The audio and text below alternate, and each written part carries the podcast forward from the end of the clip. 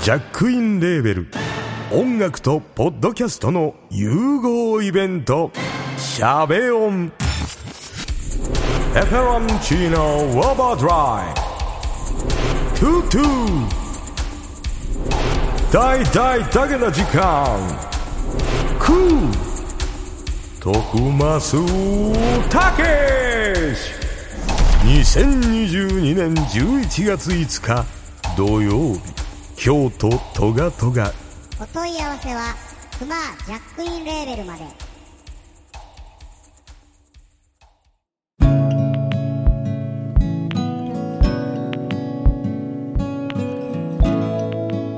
月刊まるまるレポート第23号椿雷堂です。年内に引っ越しが決まりつつあるミカです。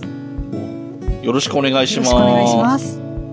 あ、そうなんですね。そうなんですなんかそういう、言ってたか。そうそう。ツイッターとかで書いてツイッましたっけ？ターとかでちょっと年内でもしかしたら引っ越しをするかもっていう話をちらっとしてたんですけれども、えーいよいよ引っ越しをしそうだっていう流れになってきて、まだちょっとわかんないんですけど、はい。大変ですね。年末みたいな忙しい時期にそうなん向けですよね。て、バなんかタバタしちゃうと。本当にちょうど今おっしゃった、まあ、12月ぐらいに引っ越しをするというような、うんうん。えー計画がありまして ねえ、うんいや、困ったわ困ったという感じで、まあ楽しみでもありますが、はい。さてさて。そうですね。まあ、うん新、新年と新生活が一緒にやってきて、それはそれで楽しいかもしれないですね。そうですね前向きに考えた方がいいかもしれはないね。い、ありがとうございます。はい頑張ります。はい。はい。で、えっ、と、今回のテーマなんですけれども、はいえっ、と、今回は、えーブックレポートの第2弾ということになりまして、ちょっとまた、えっ、と、今までね、取り扱ってきたのが、えっ、とミス、ミステリーっていうか小説と、えーエッセイときて、今回は、うん、難しいとこなんですけど、まあ一応ちょっと大人向けの絵本っていう感じでしょうか。えー本のタイトルが、翻訳できない世界の言葉というタイトルです。はい。えーちょっと概要ミカさんの方から説明、紹介していただきましょうか。はい、ありがとうございます。え今回取り上げます、この翻訳できない世界の言葉という本なんですが、こちらなんとですね、えー Amazon USA ベストセラー、ニューヨークタイムズベストセラーということで、えー創編者さんから出ております。作者さんはですね、エラ・フランシス・サンダースさん。えー訳をされているのは、前田真由美さんという方が訳をされていて、えー原書のタイトルは、ロスト・イン・トランスレーションという翻訳できないという意味のですね、タイトルで、えー出ている本を取り上げます。はい。はい。ありがとうございます。これね、僕も自分でメモ取ってて、はい前田真由美役とか書いてたんですけど、メモで。はいえっ、と、前田真由美役って書いてる人形前に翻訳できないって書いてるなと思ってちょっと面白かったんですけど、本自体は翻訳されてるんですけれども、えー中で紹介されている言葉は、はいえっ、と、これ後書きにも出てくるんだけど、一語対一語の対応が取れないっていう意味ですよね。正確に言うとね。はい。で、えっと、確か52個かな、はい全部でうんワードが世界中の言葉の中から52個、あその国のその言語の独特の表現で、えっと、他の、他の国の言語では一語で置き換えることができないような言葉というのが選ばれていて、えー紹介されてるんですけれども、これが、まあ、絵本というか、絵が多く、イラストが多く入ってる、えあのー本なので、はいまあ、絵本という言い方をしてるんですけれども、見開き1ページ、あ、2ページで、ワンワードっていう感じですよね。そうですね。えー、構成としては左のページにちょっと、あのー一言、うんえっ、と、5行ぐ、5行とか6行ぐらいの文章があって、その下に、その、おどこの国の言葉ですよっていうのと、その、えー言葉自体の品詞、名詞とか動詞みたいなのが載っているっていうのが、左のページで、ちょっとイラストも入ってるんですけれども、基本的には、えー入ってないページもあるし、一色でそのイメージなのかな？緑とか紫とか綺麗な色でね、そうですね。えー表現されていて、で、右のページに、えーその国のその言葉はい。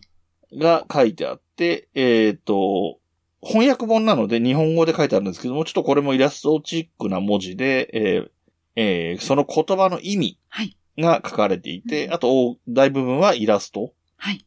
という感じですね。で、えっと、50い。くつ、50ちょっとしかないので、えーいっぱい紹介しちゃうとね、あのーせっかく興味持った人も全部ネタバレじゃんみたいになっちゃってもいけないので、えっ、と、一応、イメージとしてはその絵がいいなって思ったやつと、はい。えーこの言葉面白いなって思ったのを選んで、え3つずつぐらい選びましょうかっていう提案を僕の方からしたんですけれども、はい。えっ、と、僕はですね、結論から言うと、はい絵で選んだのが2つと、えー言葉で選んだのが2つと、どっちもいいで選んだのが2つっていう6個にしました。はい。ミカさんも6つ選んでもらった感じですか？そうですね。?6 個。うん。1、2、3、4、5、そうですね、6つですね。6つ選んでますそえーね。ミカさんはその、ど、映画とか選ばないで全部で6個っていうイメージですか？そうですね。あの、絵で選んだのが2つ。うん。で、うんあとは言葉で、意味で選んでる感じですね。あ、じゃあちょっと割と似てるかもしれないですね、数が。じゃあ、えっ、と、どうしようかな。はい。重なる可能性もあると思ってるんあですよ。そうですね。はい、はい。なので、えっと、ミカさんと僕で交互に一個ずつ言っていくことにして、で、重なったかどうかがわ我々にわかるように、えっと、紹介する順番は自分の選んだ6個の中を、ページの浅い方から、ペ要するに表紙に近い方から順番に行くようにしましょうわ。かりました。そうすると、え、そんなに飛んじゃうの？とかが分かって面白いかもしれないなっていう気もしたので。はいで、えっと、僕からいきますね。はいえー、もちろん理由がありまして、僕が選んだのは一結構最初の方に出てくるからなんですけれど、結構とか、一番最初ですね。はい。えっ、と、本のページで言うと、6ページ、7ページに当たります。えー、単語は、はいえー、単語の発音自体は、カタカナ表記も載ってるんで、カタカナ表記をそのまま読みますけど、えー、ポーレッグですね。はいえっ、と、ノルウェー語で、ノルウェー語の名詞です。で、えー、と、載っているのが、えー、パンに乗せて食べるもの、何でも全部って感じでて、えっ、と、パンに乗せて食べるものを指す名詞らしいですね。この説明によると。なので、何でもです。だから、えっ、と、要するにジャムとかバターみたいな、その、それ用に加工されたペースト状のものもそうだし、はい卵とかでもいいし、野菜でもいいし、何でもパンに乗せて食べるもの、なんていうのかな。日本の和食でいう、和食とか日本の食べ物でご飯の上にの、なんかおかずを乗っければ丼になるみたいなのに近いような発想だと思うんですよね。うん、そんな感じの、その上に、その丼の上に乗るものに近いような感覚で、そのパンに乗せるものを指して言う言葉。はい。が、ポーレッグっていうタイトルなんですけど、僕これは絵で選んでいて、あああ、あの確かに。可愛い。言葉の意味もいいんです。はい。あの、面白いんですけど、うん本当にその今言ったような卵だとかトマトだとか玉ねぎだとか、あといろんな瓶ですよね。そのジャムとか、うんうんうん。なんだろう、マーマレードとかそういうものの瓶がいっぱい細かく描かれていて、で、これね、最初に紹介していただいた通り、えっと、絵を、絵というか、はいえっと、この本の作者がエラス・フランシス・サンダースさんという方で、えっと、20代、書いた当時、20代の女性の方なんですね。で、えっと、テキスト、文字の部分も、もちろん翻訳はされてはいるものの、文字も彼女が描いてるし、絵も彼女が描いてるんですよ。で、その絵がとても可愛らしいなっていう感じがして、色やっぱなんか外国人の人の絵なんですよね。ななんとなくね。そうですね。うん、確かうに。ん。なんか、なんとなくそんな感じがして、これはこれで楽しいなっていう気がしましたっていうところで、僕が一つ目に選んだのはポーレックでした。ポーレック。あいいですね。ありがとうございます。じゃあ次、ミカさんの選んだ続いて行きましょうか。その隣のページですね。8、9ページをお開いていただけますでしょうか？はいはいはい。はこれ多分ね、すぐ選ぶんじゃないかと思われたと思うんですけど、えうんーイタリア語の動詞で、コンムうん。オーベレ、コンムオーベレという言葉です。はい、そうですはい。ね。。で読み上げますと、えー涙ぐむような物語に触れたとき、感動して胸が熱くなるっていうですね、この、うんうんうんうん。なんだろう、映画とか、ね、本でもそうですし、いろんなものに触れたときに、まあすぐ感激してしまって、あーってなってしまう私にぴったりな、これよこれこれっていう、はいはいはいこのね。、状態確かに表す言葉ない。そうか、イタリア語の動詞ならあるんだっていうのが分かりまして、これそうはね、ですね。もう言葉で選びました。ちなみに、この、このですね、言葉の方にも可愛いイラストが描かれていて、本がね、うん閉じたり開いたりして、それがね、流れるように書かれていて、そこにちょっと腰掛けるような形で、えー黒い人がですね、本を読んでるっていう絵なんですけれども、うんこれもね、うんまたなかなかいい、なんか T シャツのイラストとかにありそうな、ね、可愛い感じの。ものですね。はい。私はこちらを選びました。はい。確かにこれは、あの、僕もこれ一通り全部目を通してる中で、ああ、なんかちょっとミカさんっぽいなとはやっぱり思いましたね。本当ですか？うん。やっぱり、その、なんていうの？僕ももちろんなんだろう。映画でも、はい漫画でも、アニメでも、なんでもね、はいあの、見ていて感動したりとか、うんこう、目が潤んだりとかね、時にはそういうこともありますけど、えっと、それでも僕は割かし、そういう意味ではクールな方だと自分では思ってるのはい。で、うんうんうんうん、それに比べるとミカさんはすごいこう、なんだろう。例えば喜びとか感動とかもそうだし、恐怖もそうだし、あの、どっち方向に関してもはい感情が強く出るだろうなっていうイメージがあるので、はこの言葉はなんかミカさんに似合うというかね、はい。言葉かなって気がしました、ね。ありがとうございます。もうね、はい一、年以上一緒に番組をやらせていただいてるから、ね、よくご存知でいらっしゃるので、お、私ぴったりなんだこの言葉っていう感じですね。ありがとうございます。はい。では続いて、ライドさんはどちらの言葉続いて私なんですけども、えっ、と、くしくもですね、はいえっ、と、次の10ページ、11ページをご覧ください。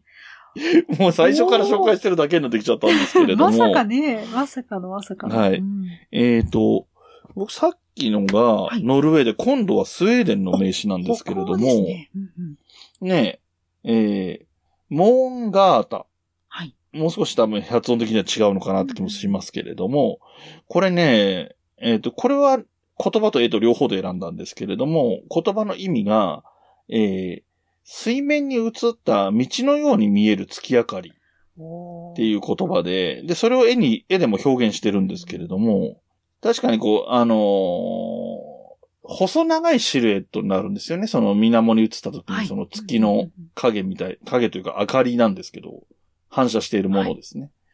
うん。で、さらにそれが、えっ、と、えっ、と、その水の状況にもよよりますけど、風とかの影響を受けて波紋、ちっちゃい波みたいなものが起きてたりすると、それがこう、道がくねってるように見えたり、階段のように見えたりすると思うんですけれども、この、その、何月影が水面に映る様みたいなものっていうのは、みんなイメージが、今の説明でも、僕の拙い説明でもイメージは湧くと思うんですよね。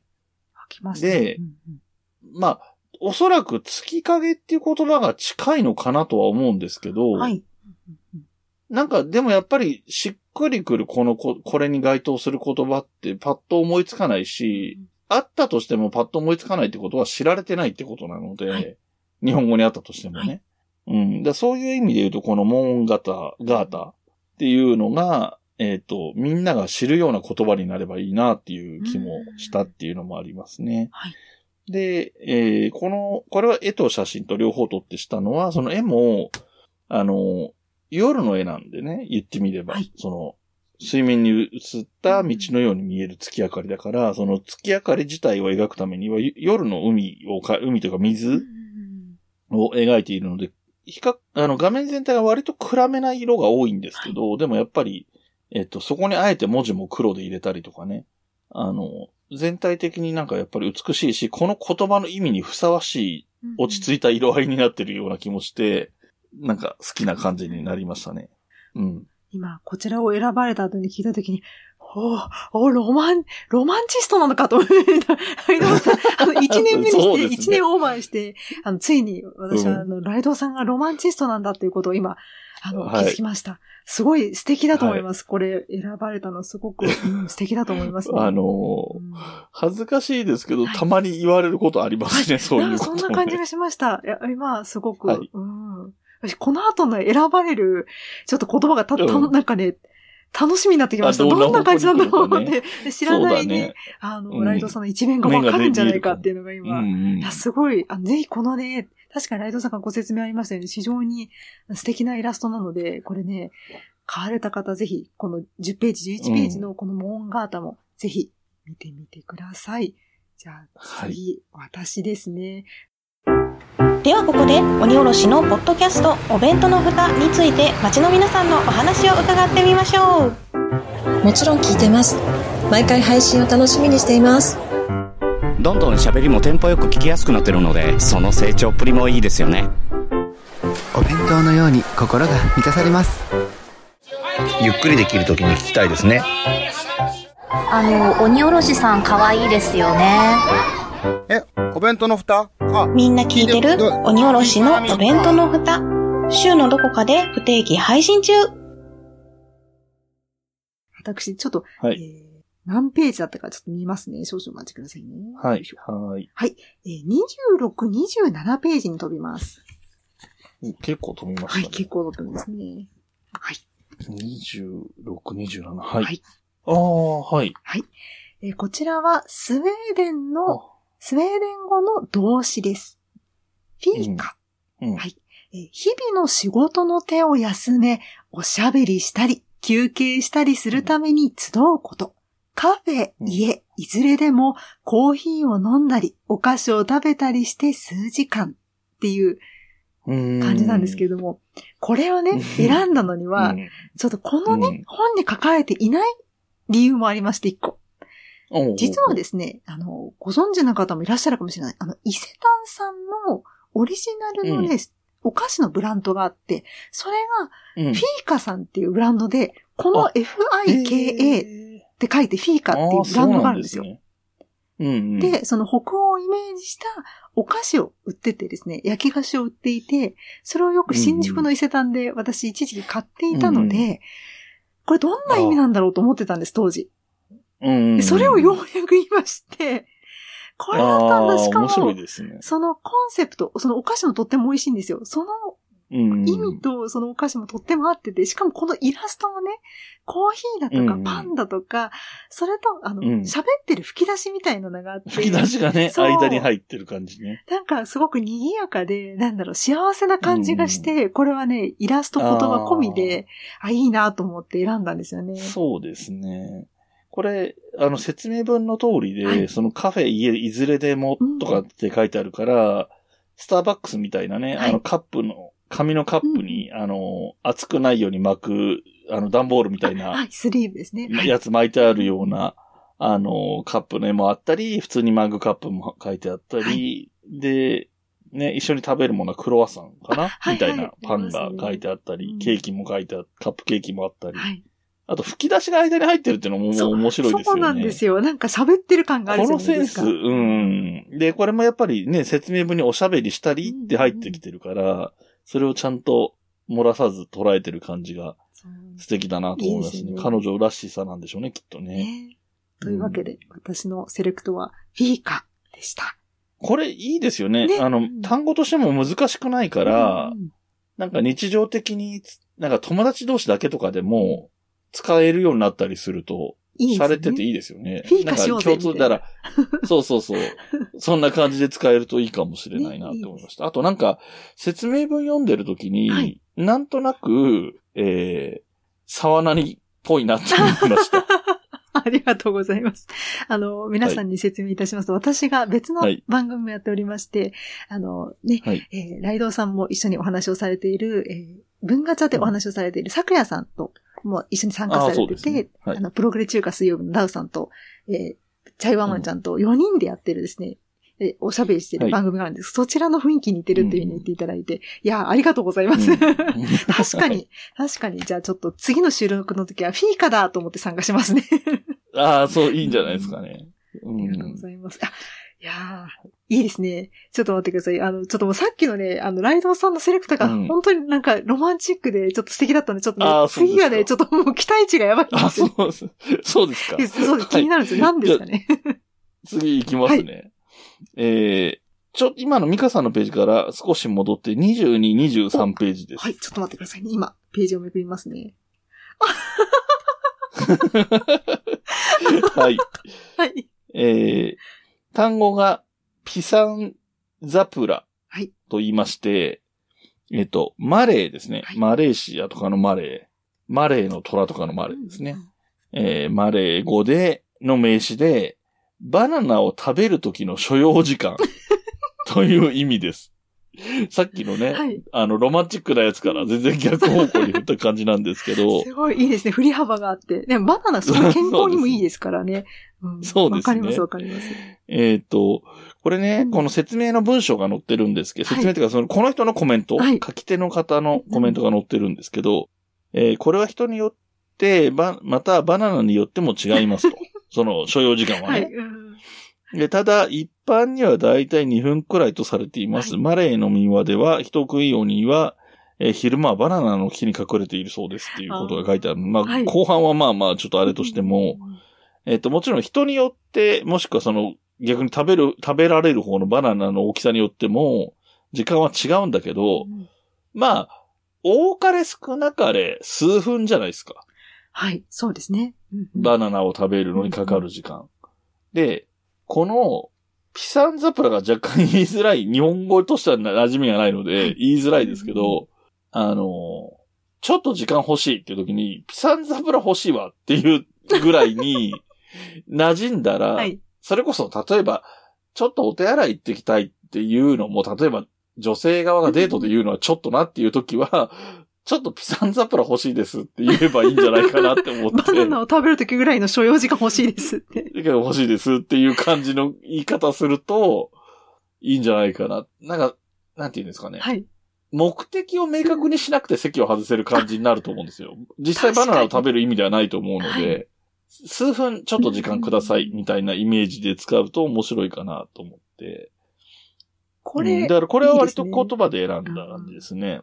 そう、なんか、これ全部通して思ったのは、はい。これ、あの、日本語に翻訳できないんだったら、このまま外来語として日本語に定着すればいいのになって思う言葉も多いなっていう気はしたんですよね。で、このピサンザプラはその一つで。で、えっ、と、イラストはやっぱり、あの、なんていうのかな、テーマがテーマだから、しょうがないといえばしょうがない感じで、時計とバナナなんですけれども、まあ、絵が基本的に可愛いので、この人は。はい、そうですね。可愛らしい絵にはなってるなと思いましたね。はい。でそんな感じですかね。ピサンザプラ。ピサンザプラ。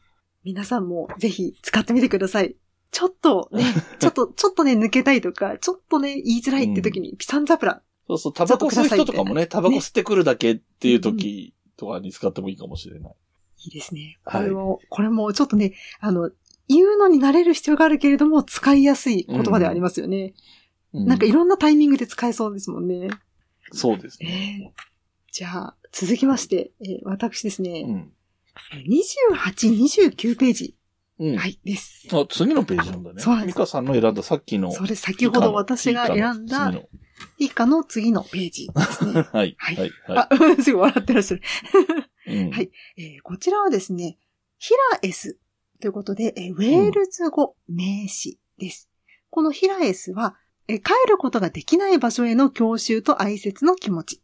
過去に失った場所や永遠に存在しない場所に対しても、ということで、いや、なんというか、あの、ちっちゃい頃に行った、あの、家族で行ったですね、うん中華料理屋さんが実はすごく好きで、だけどもうそこは閉店してしまって、もう永遠に行くことができない場所っていうのがちょっと記憶の中に、うんあ大事な思い出としてあるんですね。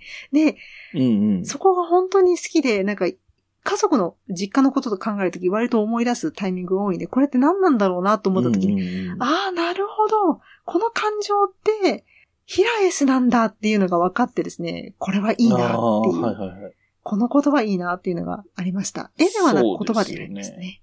そうですね。これはやっぱり僕も、えっ、と、こう、6個選んでいく途中で、1個引っかかったところで、で、あとそう、やっぱりその自分だったらどう話すかなと思ったりもしたんですよね。そうなんですね。で、やっぱり僕も、えっ、と、実家が山梨にあるんですけど、あの、近いところで引っ越し一回してるんですよ。で、もともと住んでた家は、バイパスが通っちゃって、もう今は道路になってるような感じになっちゃったんですよね。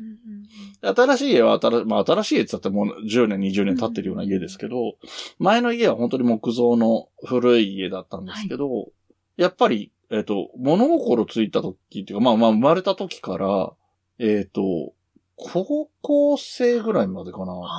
高校の途中ぐらいまでがその古い方の家だったんで、やっぱり思い出の大部分はそっちなんですよ。で、も、もっと言うと、高校の途途中から大学までは実家にいたけど、社会人になってから家出ちゃってるから、新しい絵の方はそんなにやっぱり思い出の量も少ないんですよね。そうですね。うん。でそういうことを考えると、やっぱりそこが、えっ、と、僕にとってのこの、ヒライスになるのかなと思ったり、あと、永遠に存在しない場所に対してもっていうのがなんか不思議なことだなと思って。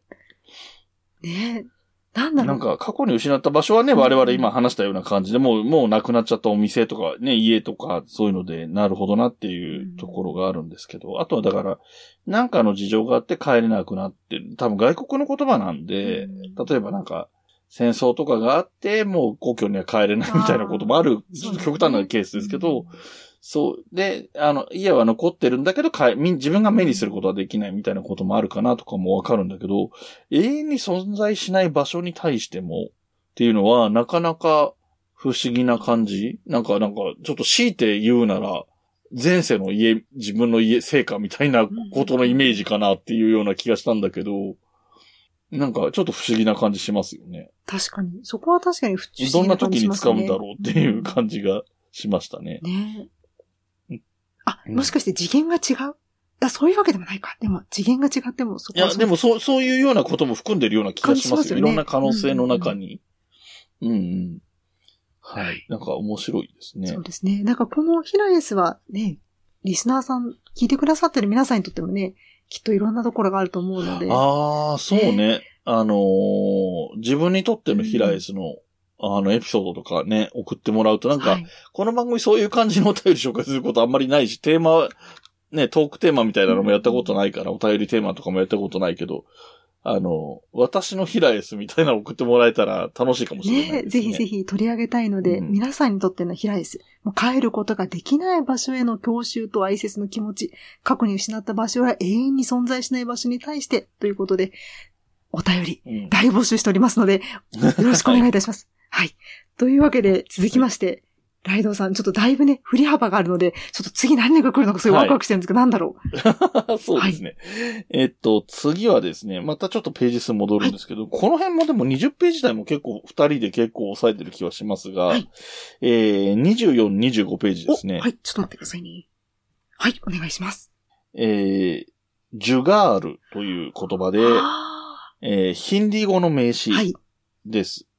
で、えっ、と、意味の説明文は、最低限の道具や材料で、とにかくどうにかして問題を解決すること、というふうに書いてありまして、僕はこれ、絵と言葉両方から選んだんですけれども、えっと、言葉として僕が選んだ理由は、こういう態度が一つの単語になっている文化って素敵だなって思ったんですよ。ああの、最低限の道具や材料でどうにかして問題を解決するっていうことを頻繁に口にするってことじゃないですか。そうですね。確かに。頻繁に口にするから一単語あった方が便利だよねってなってこういうなんか長い文、この本に載ってる言葉ってそれぞれの文化の中で必要な言葉を、えっ、と、長々説明するよりも一言の単語があった方が便利だよねってなったからそれぞれの単語になってると思ってるんですけど、その例としてこれは、こういうことがよく起こってよく対応してきてる文化の人たちなんだなって思うと素晴らしいなっていうふうに思ったので選んだんですね。で、ヒンディー語ってことなんでインドの言葉だと思うんですけれども、で、えー絵もね、で、最低限ので材料と道具が、えっ、と、なんですかね、釘と定規と、なんか、ボルトとナットと、スパナとハンマーとみたいな感じのものがあって、このでき、地図が巻いてある地図があるのが、これが出来上がったものなのか、これも材料なのかはちょっとよくわかんないんですけど。目的地なんですかでもね。プラン B って書いてありますね。あそう、そうですね。なんか、そんな、可愛らしい感じの絵なんですけれども、でもなんか、目的をた、ね、問題を解決したんでしょうね、これでね。この地図も使ってね。きっとそうですね。はい。きっと成功してますね、これはね。で、あと、これ、この絵のね、ちょっと可愛いところは、えっと、ジャガールっていう英語の単語があって、英語というじゃないや、ヒンディー語の単語があって、アルファベットで書くと、J-U-G-A-A-D って書いて、ジャガールって、なんか、D で終わるんだけど、ルって発音する終わり方をするんですけど、あのー、J のところに釘が打ってあってね。本当だ。U の中に、あの、ボルト、ナットが2つ、ね、カップの中に入ってるみたいになってたりして、なんか細かいね、可愛らしいところがあって、こう、そういうところも好きっていうのもあって、えー、これを選びましたね。でも本当にこの言葉自体、あのーなんかね、仕事の現場とかでも使えそうな言葉のような気がするんですね。なんか文脈が難しいっていうか、その、ね、しっくりはまる、言うタイミングって難しいけど、ただね、その、もう、ある、今あるもので何とかしないといけないんだから何とかしようよみたいなことって多分あると思うんですよね。いろんな職場で。それがまさにジャガールってことなんだろうなって。あ、ジュガールか。ジュガールってことなのかなって思いましたっていう感じですね。ね、職場でみんなで頑張って力を合わせようぜ。ね、この今あるもので、ジュガールするんだみたいなね。いいですね。そうそうそう、そんなイメージ、そんなイメージです。はい。なんかね、実は今、はい今の4、4つ紹介したじゃないですか。はいはい。あの、順番が違うだけで、はいえー、掲載順で言うと、ピサン、ザプラ、ジュカ、ジュガール、フィーカ、ヒラエスっていう順番なので、これ4つ連続でしたね。結果からするとね。はい。じゃあ続き、続いてのミカさんのご紹介は何でしょではですね、だいぶページが後ろに行きまして、48、49ページをう開いていただけますでしょうか。40。ちょっと待ってですね、私も開きますね。はい。はい。はい。おー、はい。はい、じゃあ、いきますね。うぶんとゥ、ズールー語名詞。うぶんとゥ。本来は、あなたの中に、私は私の価値を見出し、私の中にあなたはあなたの価値を見出すという意味で、人の優しさを表す。あー、すごいなんか、ですね。深いんですよ、この、す部分というが深くて。これ、なんか、なんていうの？これこれこういう意味でっていう長い文章があって、で、つまり人の優しさってことですよっていうふうに書いてあるんだけど、この長い文章、あなたの中に私は私の価値を見出し、私の中にあなたはあなたの価値を見出すっていう言葉自体が、うぶんというなんでしょそうなんですよ。うぶんというなんですよ。ま、まさにこういうことなんだよね。だからこの、ズール語の文化圏の人、南アフリカの人は、こういうことあなたの中に私の価値を見出すし、私は、私の中にあなたの価値を見出してもらいたいんです、みたいな気持ちとか、思いとか言葉っていうのが、ある程度頻繁に出るってことなんですよ。だから単語なんですもん、どうしたって。すごいですよね。だそう思うと本当に素敵な文化のように思いますよね、この人たちっていうのが。なんかあの、左側のページに書いてあるこの解説といいますか、うんうんそちらもね、うんうん。なんか南アフリカのこの重要な哲学はっていうところから始まってるので、うんやっぱりそういう考え方として、そうですね。哲学としてやっぱりこでの、南アフリカの文化圏の哲学というか思考、なんで、なんていうの、そういうことですそうなんですよ。想というかね。はい。だから、うんそ、そうなんだっていう。なかなかその、南アフリカの方々の文化圏にあまり触れる機会がないので、そうですね。価値観があるんで、だなっていうあの、僕らぐらいの世代だと、やっぱりそのアパルトヘイトとかがあって、えー白人がね、はい。あの、白人って言葉自体も今使うと語弊があるのかもわかんないんですけど、ヨーロッパ系の人たちが、えーと、支支配をするというような形が長く続いた少数の、えーヨーロッパ系の民族が元々の現地に住んでた、南アフリカの現地に住んでた人たちを支配する、うん大勢の人たちを支配するっていうのが長く続いたのが解決していく。えっ、と、ネルソン・マンデラさんとかでしたよね、確かね。そうですね。はい。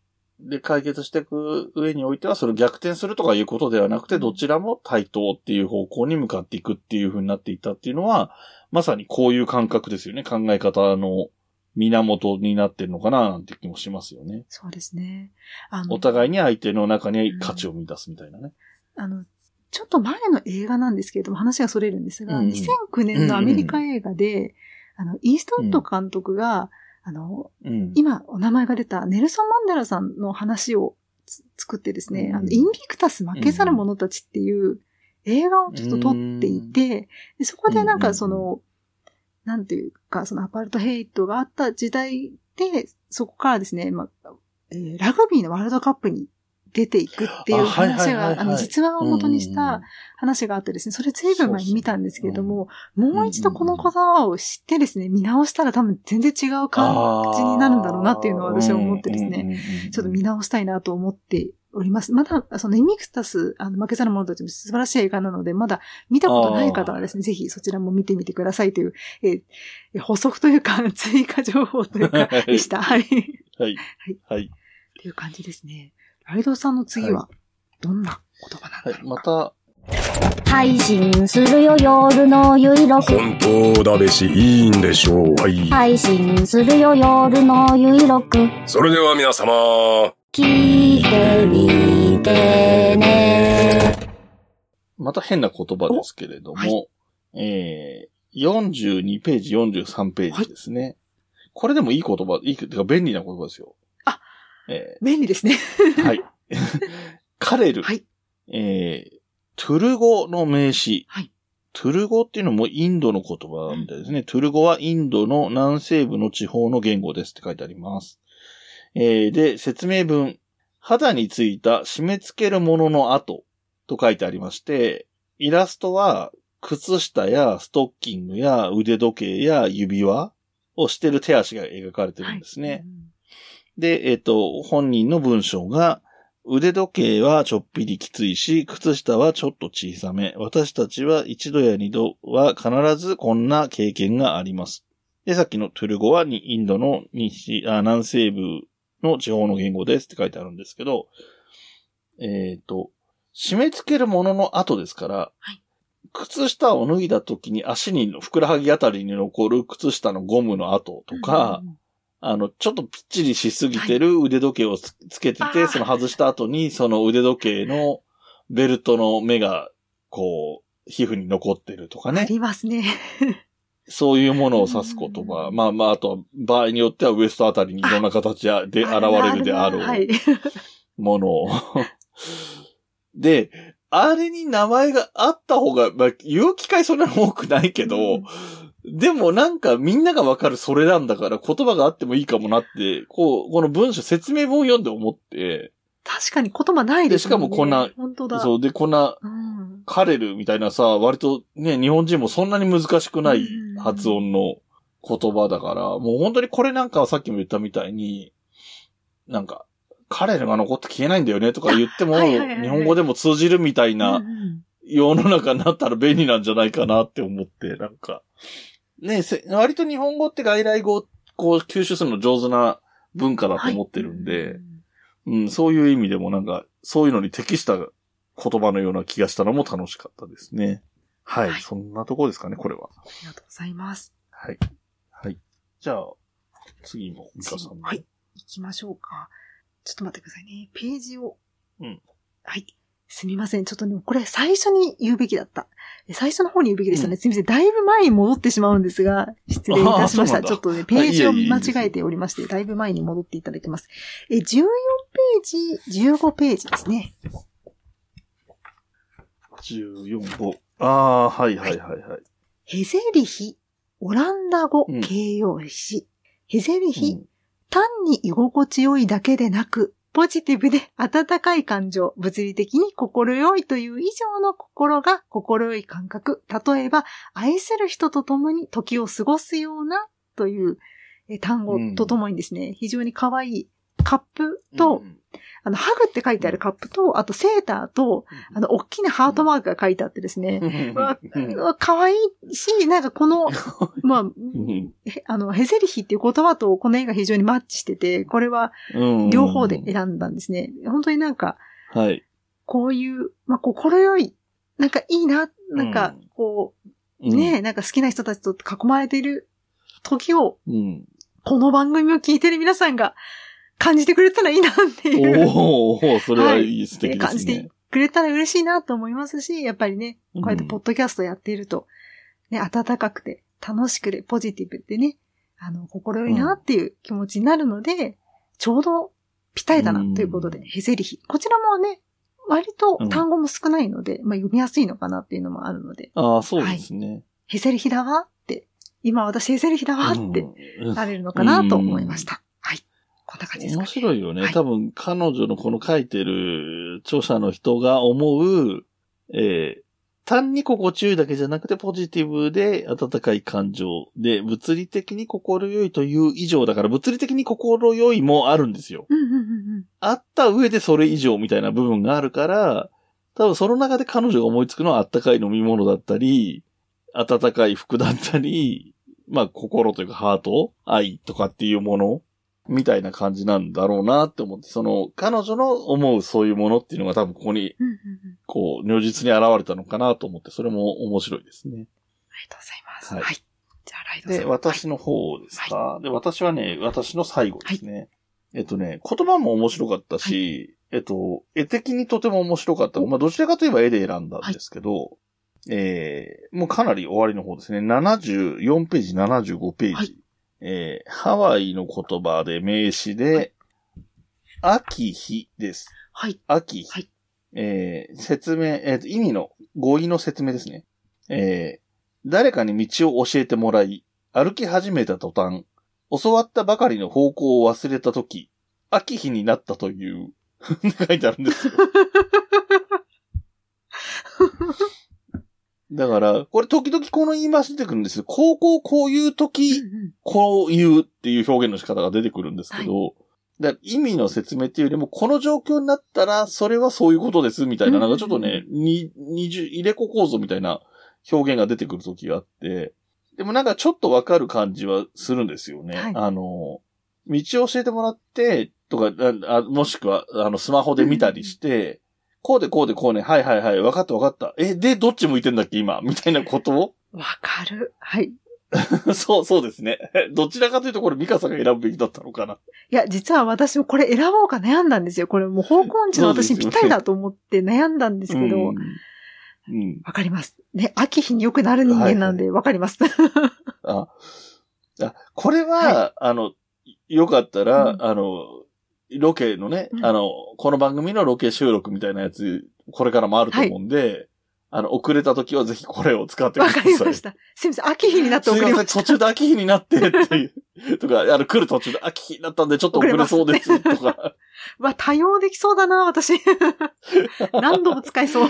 でね、でね、これ、このような言葉、うんうんね道を教えてもらったんだけど、歩き始めた途端に忘れてしまって、方向がわからなくなるみたいなのを、絵でどう表現するのかなって思ったら、結構面白い。あの、入り組んだ道路が書いてあって、いろんな方向に矢印とクエスチョンマークが書いてあるみたいな絵なんですけど、この絵がなんかね、僕はすごく好きで、なんかね、昔のテレビゲームみたいな感じですね。それこそインベーダーとかからまだ経ってないぐらいのはい。頃に、多分ラリー X っていうレース、レースっていうか車のゲームがあって、うんうん、なんかちょっとそういうのを思い出すような、なんかちょっとゲームチックな、その道路の書き方なんかもちょっと面白いなと思って、で、なんかもう、えあの言葉の響きともなんとなく合ってるような感じもして、なんか、あの、さっきの、本当に比較するとさっきのマグカップやセーターなんかとうんうん、この道路っていうのは、彼女が普段書きたいと思うものかどうかっていう意味で言うと、あんまりこっちはそういう思いを持たないようなものを書くことになったんだと思うんですけど、でもその中に彼女らしさがあるような絵になってるんじゃないかなと思って、このクエスチョンマークと矢印と道路だけで構成されてるんですけど、その矢印も色がいるカラフルだったり、クエスチョンマークもそうですけど、そういうところにも彼女らしさが出てるのかなと思いましたね。あの、イラストが定規などを使わずにこの道路も描いているから、少しね、ちょっといい感じそうに、ねあそうですね程よくちょっと歪んでる感じがまた味があってね、すごくいいんですよね。フリーハンドで描いてるっていう感じが。面白いですよね。これうん塗ってるのも多分水彩絵の具みたいなので塗ってるから、道路の色が途中から濃さが変わったりそうしてて、ですね。そういうところも含めて面白いですよね。はい。はい。えっ、と、僕の方から紹介する6つ目がこれでしたので、僕の方はこれが最後で、最後はミカさんからですね。ありがとうございます。最後はですね、え一番最後のページですね。108、109ページ。うんはい。これね、みんなも多分使うはず。カルパ。サンスクリット語名詞。あカルパ。はい。宇宙的なスケールで時が過ぎていくこと。使います？いや、いや、あれでしょう。なんかもうなんか、例えばですよ。例えば、推しのこと考えてたら、カルパになっちゃってさー、みたいな。頭の中でね。脳内的な感じで、脳内の中のその時間軸が宇宙的なスケールで 時が過ぎていきましたと。いうイメージで使えるんじゃないかと。あとはああ、使えそうですね。だから、こう、なんかんなんか考え事してたら、なんか、ね、ちょっと、なんだろうな、誇張して言う表現とかあるじゃないですか。実際にはそこまでじゃないけど、ね。そんな感じでカルパって使ったら、面白いんじゃないかなっていうので、あこれはね。言葉と、うんあとイラストも非常に素敵で、これ、そうですねなん、なんでしょうね。なんでしょうね。なんこれ太陽系の絵ですよね。そうですねあの、太陽と、えっ、と、水銀地下木そうそうです土天海のはい惑星と、はいえっ、と、それぞれの軌道のラインが描かれてるような形になっててで、まあ、星がね、キラキラっとしてる絵でね。あ、そうですね。うん外に、さらに外宇宙みたいなところには、その、星がきらめいてるような絵になってますね。すごい可愛くて、しかも、でも割と丁寧ですよね。そうですねあの、何星が何色とかも割とちゃんと描いてるし、ね大きさも多分、太陽って意外と大きくて、うんみたいなところもちゃんと、まあ、軌道的にはね、ちょっと近すぎるんですけど、ぶあの、現実的には。まあ、絵にする都合上そこはしょうがないとして。うん。でも、あの、木星土星が大きめで書いてあったりとか、もうなんか割とちゃんとしてるような気がしますよ、これ。はい。なんかあの、この意味も絵も好きで、かつ、あの、左のページにあるうん、この、うん、うん。えーあの文章ですね。私たちは実際にそれを見ることはできないけれど、イメージすることはできます。惑星は私たちが走るよりもずっと速いスピードで動いてるし、夜空に輝く普遍に見える星は、実は永遠にそこにあるわけではないのですっていう、あのあ、ないんか。ちょっと儚いというかね、あ永遠にそこにあるわけではない。確かにそうだよなと思いつつ、でも宇宙的なスケールで、ね、カルパ、宇宙的なスケールで時は過ぎていくんだなとかね、なんかこう、これはなんかロマンチックな感じもしてですね、いいなと。そうですねうん思ってます。うん。なんかすごく、最後に持ってくるのにふさわしい感じしますね、これ。そうですね。やっぱりページの最後って感じがね、もうして。そうそうそうそう。なんか、その壮大さもあるし、哲学的な感じもするし、あの、科学的にも最先端みたいな感じもするし、はい。みたいな。なんか、いろんな意味を含めてるような気もしますね。番地のないこの場所から全世界へ向けて放送中。鈴研のミッドナイト番外地 AM 深夜ラジオの雰囲気を目指してコミカルなフリートークとネタコーナーで盛り上がっています。寝る前の30分笑いで楽しく一日を締めくくりましょう。鈴研のミッドナイト番外地毎週何曜日の夜7時から放送中聞いてくれよな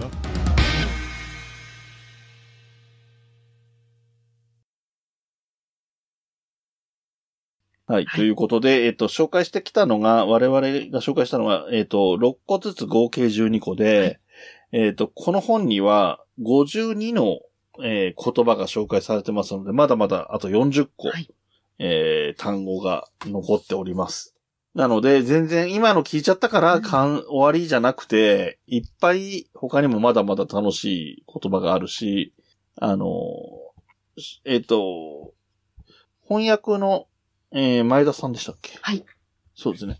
前田さんの役者後書きの中にも出てくるんですけれども、えっ、と、この選ばれた言葉、その中には日本語のほにゃらら、ほにゃらら、ほにゃらら、ほにゃららも含まれていましたって出てきてますので、実はね、これ、あの、二人の紹介の中には出てこなかったんですけど、日本語も、その世界の言葉の中に日本の言葉も含まれているという意味で、しかも4つも入っているっていうことなんで、えー狙ったわけじゃないんですけども、これを紹介しなかったのは、あの皆さんの購買意欲をそそるんじゃないかなって気がちょっとしてきました。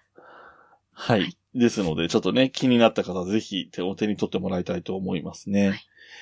えっ、と、ミカさんはどうでしたか？そうですね。あの、今、12個の言葉をまあ選びましたけど、正直ね、52個あるので、選ぶのが難しいんですよ。もうイラストも可愛いし、うん言葉も素敵だし、そうそう。あ、どれにしようかな。あと、なんでしょう、これね、読む時の、そのコンディションによって、この言葉が響くんだっていうのが正直あると思うので、そうね。何度も振り返れる。かつ、表紙もとっても可愛いので、村上 T にね、引き続いて、こちらもね、ちょっと、あの、よくある家具とかで、ちょっと見せる収納みたいなのあるじゃないですか。あんな感じでね、ちょっと、表紙を見せる形で置いておくのにも、で、ちょっと、あ、今日落ちつ、落ち込んだな、とか、今日いい日だったなって時にパラパラってめくると、その時のあなたにぴったりな言葉がきっと50に言葉ありますから、あるんじゃないかなって思いました。はい。えっとね、実はこの本、えー僕は今年の初めぐらいに買って、ミカさんもそんな同じぐらいの時期でしたかね？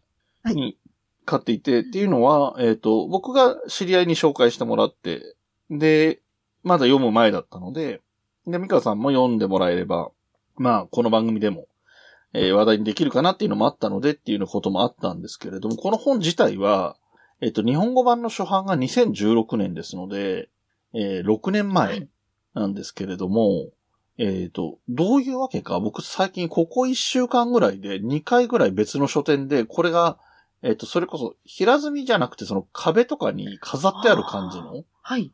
展示がされてるところを2回ぐらい見たことがあるんで、またちょっと、もしかしたらこう、い何、ブーム的なものが1回落ち着いたのがまた来たりしてるのかもわかんないので、案外ちょっと大きめの本屋さんとかに行くと目につくところに置いてあったりするかもしれませんので、えーよかったら探してみてはどうでしょうっていう感じですかね。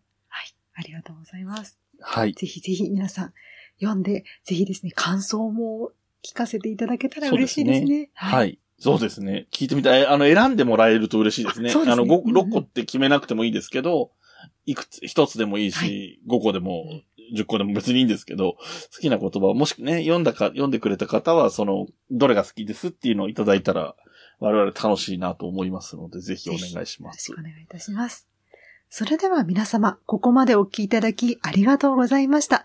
また次回も月刊まるまるレポートを聞いていただけたら嬉しいです。それではごきげんよう。ごきげんよう。あの頃に描いてた夢の続きまた探しただけども遅すぎるとそこに佇んでいた月刊まるまるレポートではお便りを大募集しております。お便りの宛先、メールアドレスはこちら。まるれぽ1010 at gmail.com です。また、新たにお便りフォームができました。